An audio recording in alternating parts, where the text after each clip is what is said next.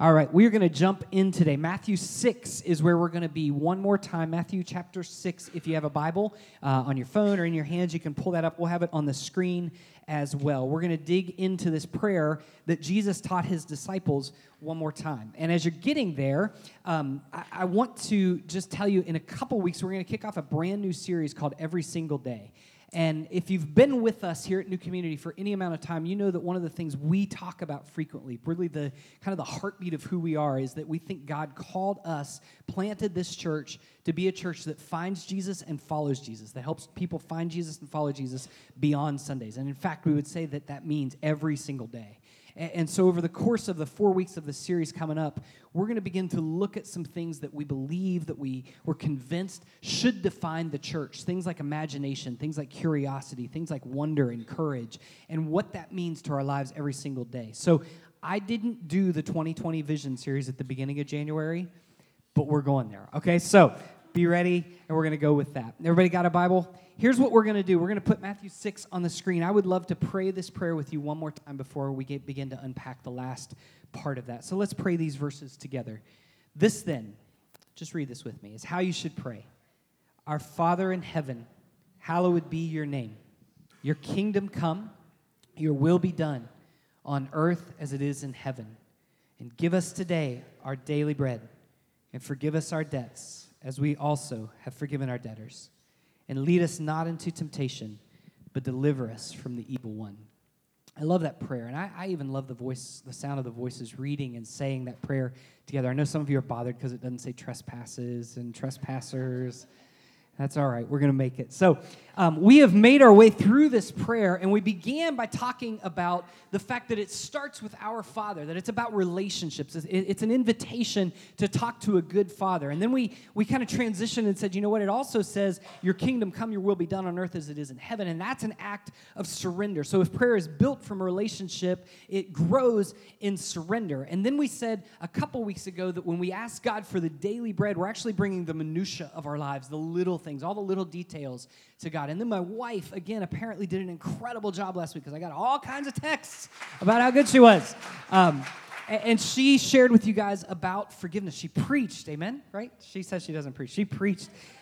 So today we're going to wrap this up, sort of, because of all the weeks that we've been talking about Jesus' prayer. I have to warn you, today is the most complex of the series. I know forgiveness is hard, but the, the, the phrasing that's used today becomes really difficult. It raises the most questions. And I, I studied all week for this, and I got to tell you, I have more questions than answers today. They're good questions, they're hard questions, but they're questions that have kind of disoriented some things that I think we need to wrestle through. But before we get to the questions, I want to tell you a story that you may or may not be familiar with. How many of you were born in, in, like before 1980, 80 or before, even in that realm? Okay, so most of you are going to know this story of this place called Chernobyl.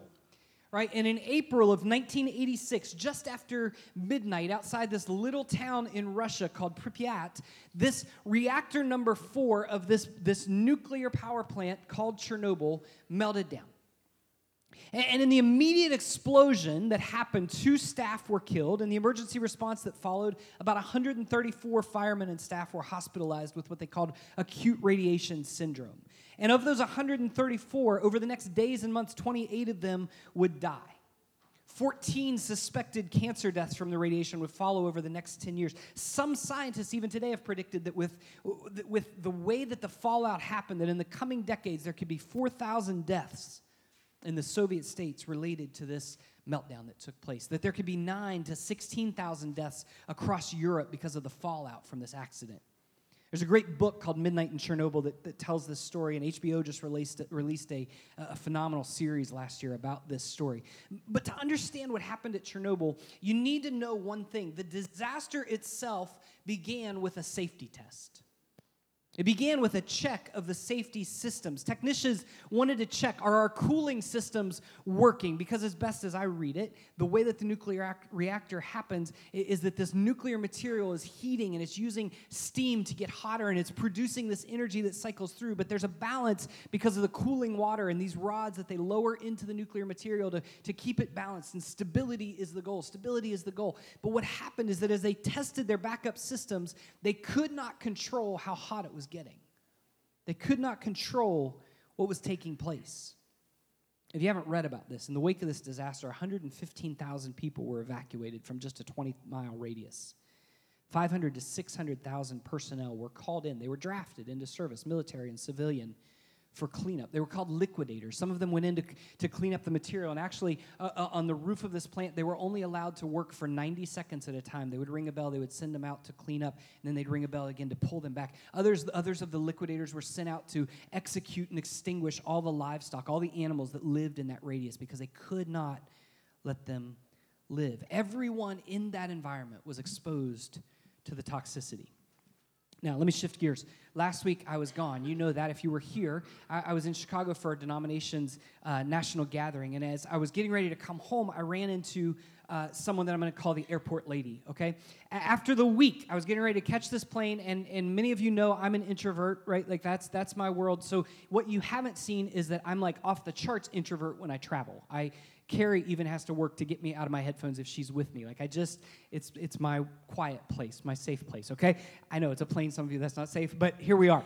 So I'm sitting at the airport. I find my spot tucked back in the corner. I'm sitting there. I'm working away, and, and as I sit down, I hear this this airport lady starting to. You can just tell she's angry, like really angry and she's talking and i'm not sure who she's talking to but she's talking. And, and as i sat there i didn't even get my headphones on because she started yelling at this guy who's sitting at one of the workstations. You know they have like desks in the airport now which is stupid but that's what they do. She turns out she had gone to the restroom and expected this guy sitting there to guard her seat and guard her stuff. And so when she came back the seat was taken and she had lots of words to share with this guy for failing his task. Like lots of four letter words. And after several of those, he's, he just simply looked at her and said, Ma'am, it's illegal to leave your bags unattended. Like, he was the best. He was so like polite about it, and I was like, "Yes, I've heard that recording several times. You are correct, sir." And it did not help her anger, because then she engaged with more words and questions as to what about God's law of kindness. That's what she began to yell at him in the midst of her four-letter words. Uh, I didn't, I thought about saying, what about God's law of not swearing? But I didn't think that would help either. And so it got worse and worse. The guy got up and left. Her attention went to the woman who had actually set her stuff down in her supposed chair. That woman had no clue. She had no idea what was going on. And as it got worse, my heart kind of started to break for her because as she worked through her swearing, her anger, more of her story started to leak out. You ever been with somebody who's really angry, but you're starting to understand why they're angry? She was from West Virginia. She was flying back to Clarksburg with us. She couldn't wait to get back to West Virginia where people were kind. I know. And she was in Chicago because she had just watched her brother die in hospice care. Honestly, it was, it was really kind of painful to watch. Her anger, her hurt, all of it was leaking, exploding into the atmosphere around here, her. In the last part of Jesus' prayer, he teaches us this phrase lead us not into temptation, but deliver us from the evil one or from evil. Now, I got lots of questions about this, and I'm just to do a brain dump of all my questions. So hang on for a few minutes. We're to answer a few of them. Jesus prays this final part of his prayer. He tells his disciples, This is how you close it out. Request that your holy Father that you started talking to not lead you into temptation. So let's talk about that, because I got a problem with that. Because James 1, verse 13 and 14 says, When tempted, no one should say, God is tempting me. For God cannot be tempted by evil, nor does he tempt anyone, but each person is tempted when they're dragged away by their own evil desire and enticed. So James says God can't be tempted, nor does he tempt. But Jesus says, ask God not to lead you into temptation. And James and Jesus were brothers. Could they not have worked this out before they wrote their books? Now, let me alleviate a little of this before we get to the other question, because that's a big question. So, the word for temptation in the Greek is this word peirasmos, and it can also be translated as trial. Lead us not into the trials, into the testing. The New Revised Standard Version of the scripture says, Do not lead us into the time of trial. I still don't like that we're asking a good father to choose not to lead us to trial. That still is a little disorienting to me, but I like it better. So, first question here Does God lead us to temptation or trial? But let's back up and talk about the idea of what God leading us might mean. See, the word for lead here is a Greek word that has a couple meanings. So when the scholars have tried to explain it, they've debated is the prayer about God causing us to go towards temptation? Is he leading us, like, come on, get up, like, let's go? Or is it permissive? Is it saying God is going to allow us to go into temptation? Now, the problem's there. If God causes us to go towards temptation, then he's a little bit sadistic. I'm just saying the things you think, right? That's, that's all I'm doing today. If God permits us, then He's kind of intruding on our free will. Now, one more line of questioning here. The second part of this prayer. Jesus says in the New International Version, which is typically what we preach from, lead us not into temptation. Then he says this, but deliver us from the evil one. So it sounds like Jesus is teaching them to pray for rescue from an evil being, aka Satan, right? But the King James translation actually shifts this and says, Do not lead us into temptation, but deliver us from evil. So here it sounds less like Satan, more like a prayer against multiple levels of evil, like all the evil in the world. So, which is it? Let me recap some of the questions with this difficult passage. Does God tempt us? Are we asking God who tempts us not to tempt us? Does this sound like circular reasoning, right? And is that different than what James said about God not being able to tempt us? And if God tempts us, how much does he tempt us? Like, is he tempting us to cheat on tests? Some of you are like, I felt that. I don't know if it was God. or is he tempting us to cheat on our spouse? And what's the purpose? Is there a divine carrot hanging out somewhere in front of us that we're trying to chase down? And what kind of God would that be? And by the way, let's keep going. What about evil? Pray for deliverance from evil, how should we understand evil? Are we praying for deliverance against Satan, the evil one, or is it just evil in general? And what does that teach us about evil in the world? Should we assume all the evils under Satan's control and God sometimes protects and sometimes doesn't? Or are there some levels of evil to blame on Satan, some on other reasons? And which is God willing to protect us from? Are you thoroughly confused yet? This is why I'm exhausted after Sunday mornings because you get this for 40 minutes, I get it for like seven days, okay? What I want you to realize here is this is a really difficult passage. One scholar said this about biblical translation, the work of moving the language from Greek or Hebrew into the English or whatever other language. They said all translation is interpretation right? What they mean is that there are difficult words, there are phrases, elements to consider when translating. And sometimes it comes down to interpretation issues. So uh, think about this. I'll give you an example. Say you're not a, a, a, primary English speaker and you show up today and somebody says to you, We ran to the store because we love to eat garbage on the day of the big game. Now, if you're an English speaker, you know exactly what we're talking about. We traveled to the store to buy food that is not very nutritious because we enjoy that on the day of the Super Bowl, which is a national competition between football teams, American football teams, right? If you're not an English speaker, then we translate that and there's some work of interpretation. We ran to the store. So you got you like ran? How far was it? Did you use your feet? Right? We to eat garbage, right? So they sell trash at your store on the day of the big game. Well, was it uh, soccer? Rugby? Which game was it? What big game? Is there a big So we understand that all translation is interpretation. So let me give you some context as we start to unpack this passage. In the year 4 BC, when, when Jesus, right about the time Jesus was born, the Roman Empire was taking over the world, and, and much of the military force of Rome was carried out. The way they maintained their power was by setting up puppet kings. So if I traveled to your little community and I conquered your people as a Roman Empire, then I would take someone who said, Hey, I'm the best kiss up in the land. Will you make me king? Absolutely. You are now the king of this nation. That was what happened with Herod the Great. And that king was tasked with keeping power and keeping allegiance to Rome. And in the spring of 4 BC, Herod the Great, who was the friend of the Romans and the puppet king of the Jews, had died. And because of this vacuum of power, then several revolts broke out immediately all over the Jewish homeland, including this region of Israel known as Galilee, which, by the way, happened to hold a small little village named Nazareth, which is a place where a guy named Jesus grew up. And in this region, much like the warlords of Afghanistan or the tribal fights for power in, in colonial Africa, this was not a centrally located rebellion. There were groups of rebellious fighters trying to rise up against Rome, and oftentimes they were led, these groups were led by their supposed saviors, whom they might have called messiahs.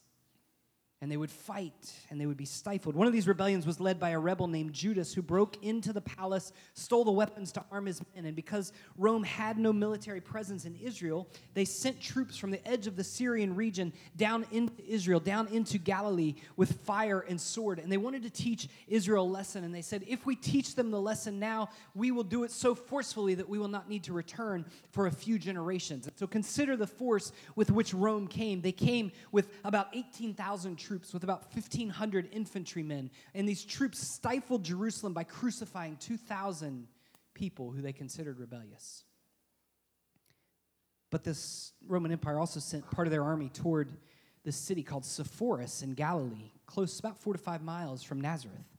And they burned this city and they enslaved its people. From, from Nazareth, it wasn't far to the city where they had seen Rome come, and they had seen, as one historian said, the scenes of fire and blood where grain was decimated, produce and livestock were eradicated, farms, houses, trees were burned. Those who couldn't hide if they were male would be killed. If they were female, they would be raped and enslaved as children if they were still alive. So here's what I want you to grab onto. When Jesus prays, deliver us from evil, from the evil one, he had a context. See, he was born in the midst of rebellion and suffering.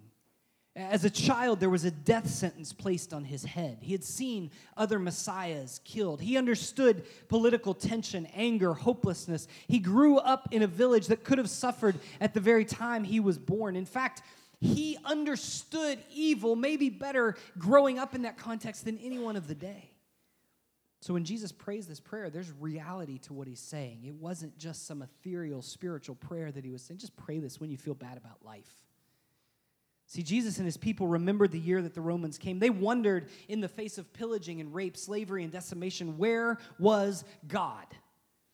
Where did God go? They had questions about suffering and evil, just like we do. Let, let me show you what, another piece of this that's helpful, and then we'll, we'll draw some conclusions. A couple verses here. Matthew 4, a couple chapters before Jesus teaches us this prayer, we find Jesus in Matthew 4, verse 1. Here's what it says Then Jesus was led by the Spirit into the wilderness to be tempted by the devil.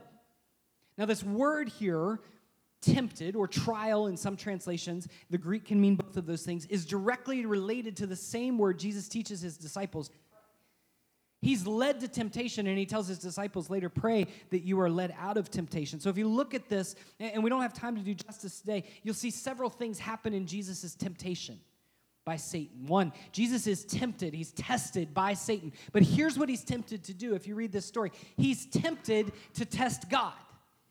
He's tested to put God to the test. He's asked by Satan to put God on trial. This is a biblical theme that matters and maybe answers one of the first questions that I asked. I can't remember them all, but I think it does. Throughout Scripture, God does seem to test his people or allow them to be tested. I don't ever see God tempting people to commit sin or practice evil, but we do see tests. Now, with that said, however, it is unacceptable for humans to ever test God. And my question would be why? If God can test us, why can't we test him? And let me tell you, because we are ever changing, fickle, broken human beings, and he is a good, perfect, covenantal God who never changes. If we were to test God, it would be based on our own desires. When God tests us, it's based on the good of the universe that He's created. Uncomfortable, yes, but good. Another piece of the third temptation of Jesus here with Satan is Satan says, I will give you all the kingdoms of the world. Now, in Luke, Satan actually says, I'll give you the kingdoms of the world that have been given over to me, and I give them to anyone I please. Now, that bothers me like crazy, right? I want Jesus to be like, No, you don't own the kingdoms of the world. I created the kingdoms of the world. But check this out Jesus doesn't argue that point. He accepts that the evil one, Satan, has rule over the kingdoms of the world, the evil of the world. But notice what Satan does not say. He does not say, I own all of creation. He doesn't say, I own the world or the earth as God created it. He says, I own the kingdoms of the world and their glory and their power. And I would argue this is absolutely critical as we move to answer some of our questions. When Satan talks to Jesus about his dominion, he's talking about, watch this, the violent world of civilization as humans have turned it into. The kingdoms of men, not the kingdom of God. He's not speaking about the good creation. So, as a first point, when we see the power and the glory achieved through violent injustice today, anytime you see power, glory achieved through violent injustice, it is easy for us to call out, and it is everywhere. It is done in the honor and the worship of Satan and the rejection of God's kingdom because God's kingdom is not a place of injustice.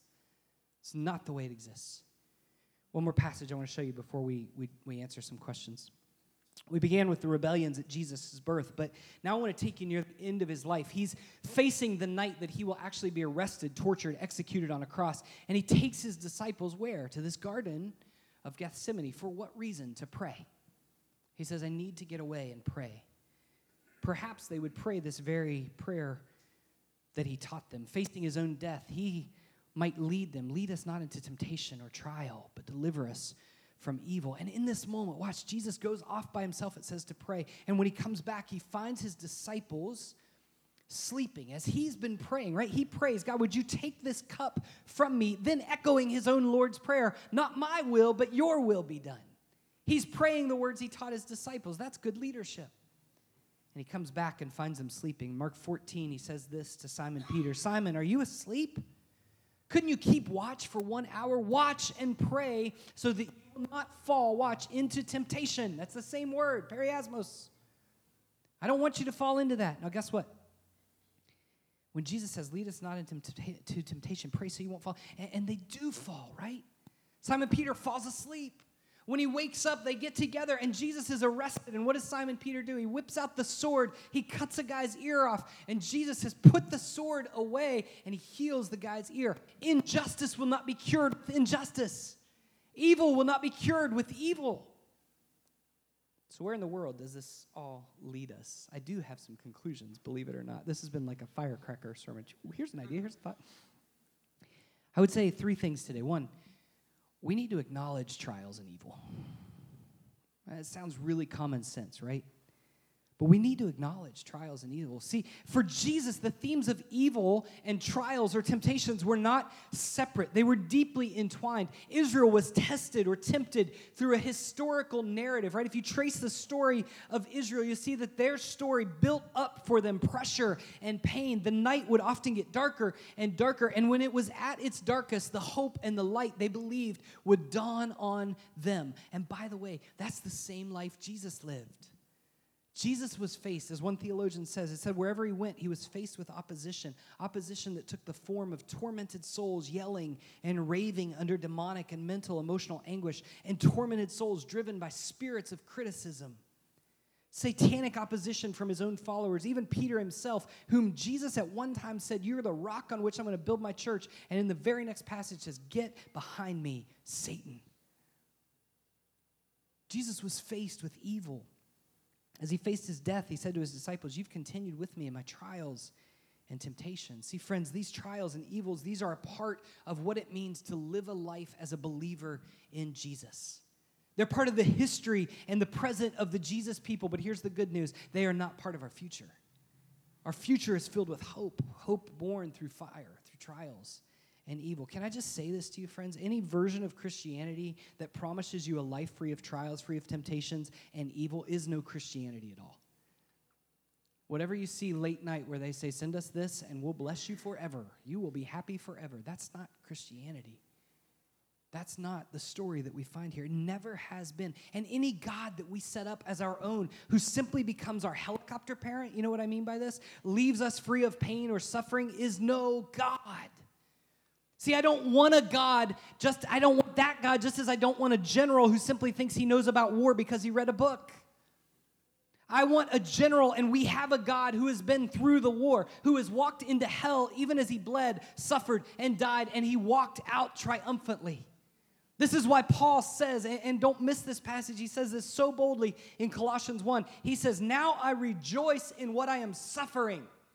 Paul was nuts. I rejoice in what I'm suffering for you, he says, and I fill up in my flesh what is still lacking in regards to Christ's afflictions. He says, I haven't even suffered near what Jesus did, But I'm filling myself up on this suffering for the sake of his body, for the sake of the church, because when we suffer, we grow towards hope. He says, Don't miss this. This is my audacious claim. The temptations, the trials, the afflictions caused by evil, they all exist for the building of the body, because on the other side of the affliction is the glory. That's why Romans 8 says that the whole creation, Paul says, all of the cosmos is groaning as in childbirth longing for deliverance. See, we live in a world where temptations and trials are real, and they will remain real even as they cause us to long for the great day of deliverance and hope, where the kingdom Jesus inaugurated and the kingdom we pray for in this prayer, where that kingdom will come to life fully. But we live in this world eh, where evil is real and powerful. And friends, it's not simply out there away from us. You see, the kingdoms the devil owns and rules and let me pause to just tell you I, I don't know what your theology tells you, but Satan is real. Now, let me also say, he's not what you think he is. He's not the little animated red figure in Tom and Jerry trying to make you make bad decisions. That guy's cute.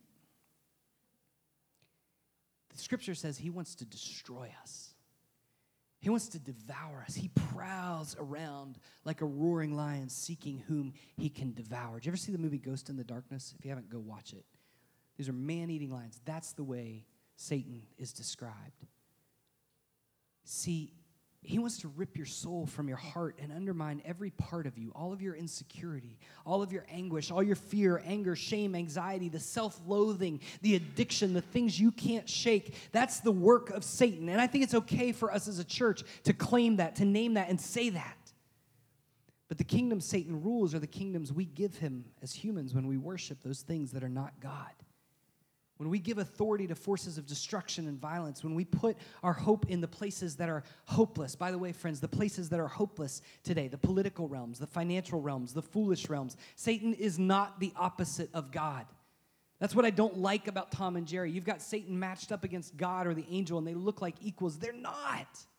God created Satan. Satan rebelled against God. Satan has no power that God does not allow him to carry out. There is evil in this world. We have to acknowledge it. We're confronted with it every single day. Now, here's my second point we have to respond to the trials and evil. We can't just acknowledge the evil. Oh yeah, it's there. Let's just let's just back up. Right? We have to respond to the trials and evil. Now, and we have to understand this because when we start to grasp the truer, bigger nature of Jesus' prayer here, we grasp something that transforms us. Maybe you were taught this prayer as a recitation to help you through life. So the only way you've known this prayer is on Sunday mornings. You say it with a whole group of people, or you pray it before you go to bed, or you pray it when you're panicked, or they do it in a movie when somebody's about to die. You ever notice that? So when you pray for God to not lead you to temptation and deliver you from evil, you're thinking primarily of these personal, trivial things. I've got sins in my life I'm trying to deal with, and yeah, it applies there.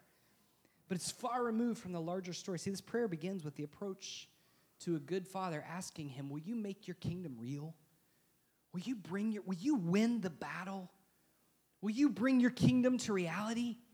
See, this prayer, lead us not into temptation, but deliver us from evil, was spoken by a guy who grew up in the midst of rebellion, who had a death sentence on his head. And I believe it's a war cry against the powers of hell and the evil of Satan. And it's an invitation and a plea for protection as we enter the fray. And when we see Jesus in Gethsemane facing his own world changing death, praying the same prayer, to think this is only about your personal morality is a failure to understand what Jesus is praying. He was called, as one theologian says, to throw himself on the wheel of world history so that even though it crushed him, it might start to turn in the opposite direction.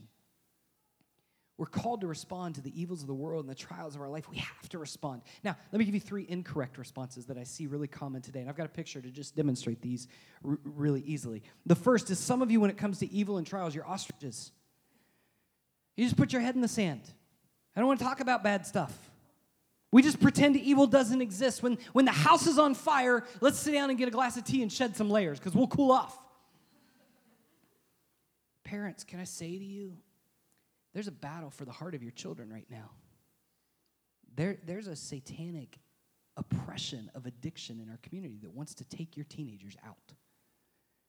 And if you put your head in the sand, you're missing it. Husbands, wives, there is a war against your marriage. There's a war being fought for the heart of your marriage. Men, there, there is a calling that we need you to step into, and complacency is a strategy of hell. When you choose to check out, disengage, not care, then you're missing out. Women, we need you to lead us. If all we're looking for is the ostrich is burying our head and getting a good Disney existence where everything ends happy, then you're missing the point. But some of you aren't ostriches, some of you are pigs. I'd say that I love, right? How many times do I get that? so don't be an ostrich, don't be a pig. Somebody tweet, tweet that out today. Pigs just wallow in the evil. Right? This is where we see evil everywhere. Anybody remember Flip Wilson? Flip Wilson used to say, The devil made me do it. The Devil made me do it. Whatever it was, the devil made me do it. Right? Some of you are like, I don't know who Flip Wilson is. Look, YouTube. I've been in settings before where I'm praying with folks and I'm, and, and I'm watching people talk to Jesus, and all of a sudden, in the middle of their prayer, they start talking to Satan. Satan, you have no place here. Satan, and they end up praying to Satan more than they're praying to Jesus. I don't understand it, but it's this, it's almost like, like demon hunters, right? Like, and they're wallowing in the evil instead of understanding that we're victorious over it. And then there's this third group that I, I, looked for a picture of a raptor. There are no photographs of raptors. I don't know if you know that or not. Um, some of you get that later. So they're hawks, right? These are the people that attack evil. The, but, but here's the thing when the hawks attack evil, they don't understand that they themselves are often the cause of evil. It's the self righteous, it's the religious Pharisees, the good people who say, Yeah, there's evil, but it's far removed from me. So let's attack it. Let's go after it. By the way, this is the pervasive approach of every political ideology today that imagine themselves to be the guardians of the truest truth and attacks like a hawk or a raptor everyone and anyone who thinks differently. So if we're called to respond to the evil, how do we respond to it? I want to say to you, like Jesus. Right? We're called to respond like Jesus. We're called to subvert it. See, Jesus, watch what he does with evil. He absorbs it, confronts it, transforms it, and sends it back out into the world as the beautiful kingdom of God. He embraces his own trials and he does so with the power of God's kingdom. And the result is his time in the wilderness, his time in Gethsemane, and his death on the cross. He becomes, I love this, he becomes the kingdom sponge. He sucks all the evil in and says, I'm going to diminish this and empower this and make it beautiful and wring it back out into the world. And you say, There's no way. I can't resist the trials. I can't withstand the evil. It feels like too much. I've tried and it just keeps coming the attacks, the destruction, the doubts, the questions. There's no way I could do this like Jesus. And you know what? You just preach truth to yourself because you can't. You can't do it. Jesus teaches his disciples to pray this because he knows they can't do it. He knows they can't do it. Only God can. And when we pray this and make this part of our breathing, lead us not into temptation, but deliver us from evil. We are signing on for the struggle and the battle and trusting that God alone can protect us in the midst. And that brings me to the final point today. In Christ, we must overcome evil and the trials. See, if we work to answer all the questions we've been asking today from a philosophical approach, here's where you're going to land. If you read the great philosophers, Darwin, Keats, all, all the philosophers, sec- secular philosophers, when they deal with evil, struggle, suffering, what they say, what they create, is it basically boils down to what they call the myth of progress. And the myth of progress is our world's getting better. Everything's moving. Look at it, it's evolving. Everything's going to be okay. But the question is, is it really? You see, this myth leaves us in a posture to ignore the evil and believe that the world is okay, and that works fine until evil slaps you in the face. Until suffering slaps you in the face, you have the ability to ignore it until it takes up residence in your living room, until it starts sleeping with you, until tragedy hits, until your quiet bubbles are pierced with the audible explosion of the pervasive evil of our world. And then what? We're surprised. But without the answer Jesus offers, we react in immature and dangerous ways. We may claim our own innocence. Why should the innocent suffer? In the reality, none of us are innocent. Or we attack and we blame whoever or whatever seems closest, often God Himself. And so in Christ, we're invited not just to survive evil, but to overcome it. See, in the wilderness, Jesus doesn't run from saying, Oh my gosh, I came here to fast and there's a devil. I got to get out of here. He doesn't do that. He doesn't hide. He confronts every temptation with the word of God, every temptation we've ever faced in the fullness of hum- his humanity, and he wins. On the cross, he embraces every bit of torture, every bit of pain, and in the midst of it all, he asks God, Would you forgive these people who are killing me? Would you forgive them? He absorbs the evil and the crucifixion, and he turns it into victory. And then there's Gethsemane, the garden where his arrest is made real and the calm of the night's filled with evil. This is the place where we are invited into his triumph. It's in this moment where the sword of evil, the sword of attack, you notice this, right? The sword of attack comes at Jesus to arrest him. And as with any attack in our world today, just think for a minute about Facebook, because I know all of you have been attacked on Facebook, social media, news media. Somebody's attacking you at work. As with any attack, we automatically feel the need to attack back, or you might posture that as calling it defend ourselves. When we're attacked with this sword of offense, we reach for our own sword to defend. We fight because we have been attacked. That's Peter's response in the garden, right? Jesus is attacked, surrounded with evil, so we should fight back. If the world's attacking our sense of morality, if the other side, whoever the other side is for you, Whatever position they may hold, if they're attacking, we should surely fight back. So Peter grabs his sword and he causes more hurt. He returns the evil of offense with the pain of defense. He's the hurt person hurting others. The lady in the airport, by the way, was enduring hell and wreaking hell on others at the same moment. Surely this is our best defense. But this prayer, lead us not into temptation, but deliver us from evil. That prayer is the prayer that Jesus asked Peter to pray. He said, Would you pray that in the garden that you would not fall into temptation? And perhaps this prayer is the way we overcome only in Christ. I'm going to invite the band to come, and as they do, I want to tell you one more part of the Chernobyl story. About a month after the explosion at Chernobyl, the workers began to construct something called the sarcophagus. Now, the sarcophagus was designed to contain the nuclear fallout, the radioactive material that was so toxic, so poisonous, so deadly to so many in the area. So, coal miners came in and they dug underneath the reactor, deep, deep, deep underneath the reactor, and created a concrete slab to keep the nuclear fuel burning down into the ground. They actually believed at this point that if they did not put something under it to absorb it, that it could burn all the way through the core of the earth because nuclear material cannot be stopped a whole other sermon in there about the fire of God. I didn't preach that one today, but it's coming. After that slab was put in underneath, more than 400,000 cubic meters of concrete, 7,300 tons of metal were used to build the sarcophagus. The building would enclose 740,000 cubic meters. The massive structure was designed to enclose and contain every ounce of evil that the reactor was releasing. And you know what's mind blowing? The sarcophagus was failing, it wouldn't last. The evil of the material is too strong. The sarcophagus had to be covered, which is what you see here, by a new structure in 2017. And eventually, this one's going to fail as well. I don't know how you feel or how you perceive this, but the evil around us in the world can seem unstoppable, I think. But we have this story, friends, of a God who stepped out of heaven and became flesh. He became fully human and he engaged the temptation and the evil and he triumphed over it. Paul says in Romans 5, he says, You see, at just the right time when we were still powerless, Christ died for the ungodly. When we were powerless, he said, I will take it.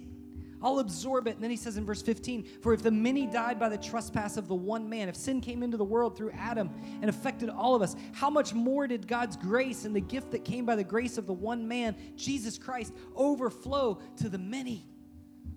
And in our story, it's going to be weird. You can tweet this one too. Christ became our sarcophagus that will never fail. He'll never fail. He absorbed every ounce of evil and temptation and trial that was cast upon him, and he absorbed, absorbed every evil that we will face. And he invites us to the sanctuary of his body, his broken, bloody, suffering body, but also his glorious resurrection body. It is in Christ that we find triumph over evil. And in Matthew's gospel, this is where the Lord's Prayer ends. We know the version thine is the kingdom, the power, the glory forever. Amen. But notice this was not in Matthew's version. Most think the church added that later on as part of their liturgy, part of their practice of worship. For in Matthew, this prayer for being led away from temptation and delivered from evil is a call to the body of Christ, the church, to join the fray, to trust that we are safe, rescued, inoculated, and immune to the evil of this world. Friends, we don't have today to be the cynical people, the angry people, the anxious people, the fearful people. We can be the people who actually see reality and in, in Christ triumph over the evil and turn this world towards his glory. Let's pray together.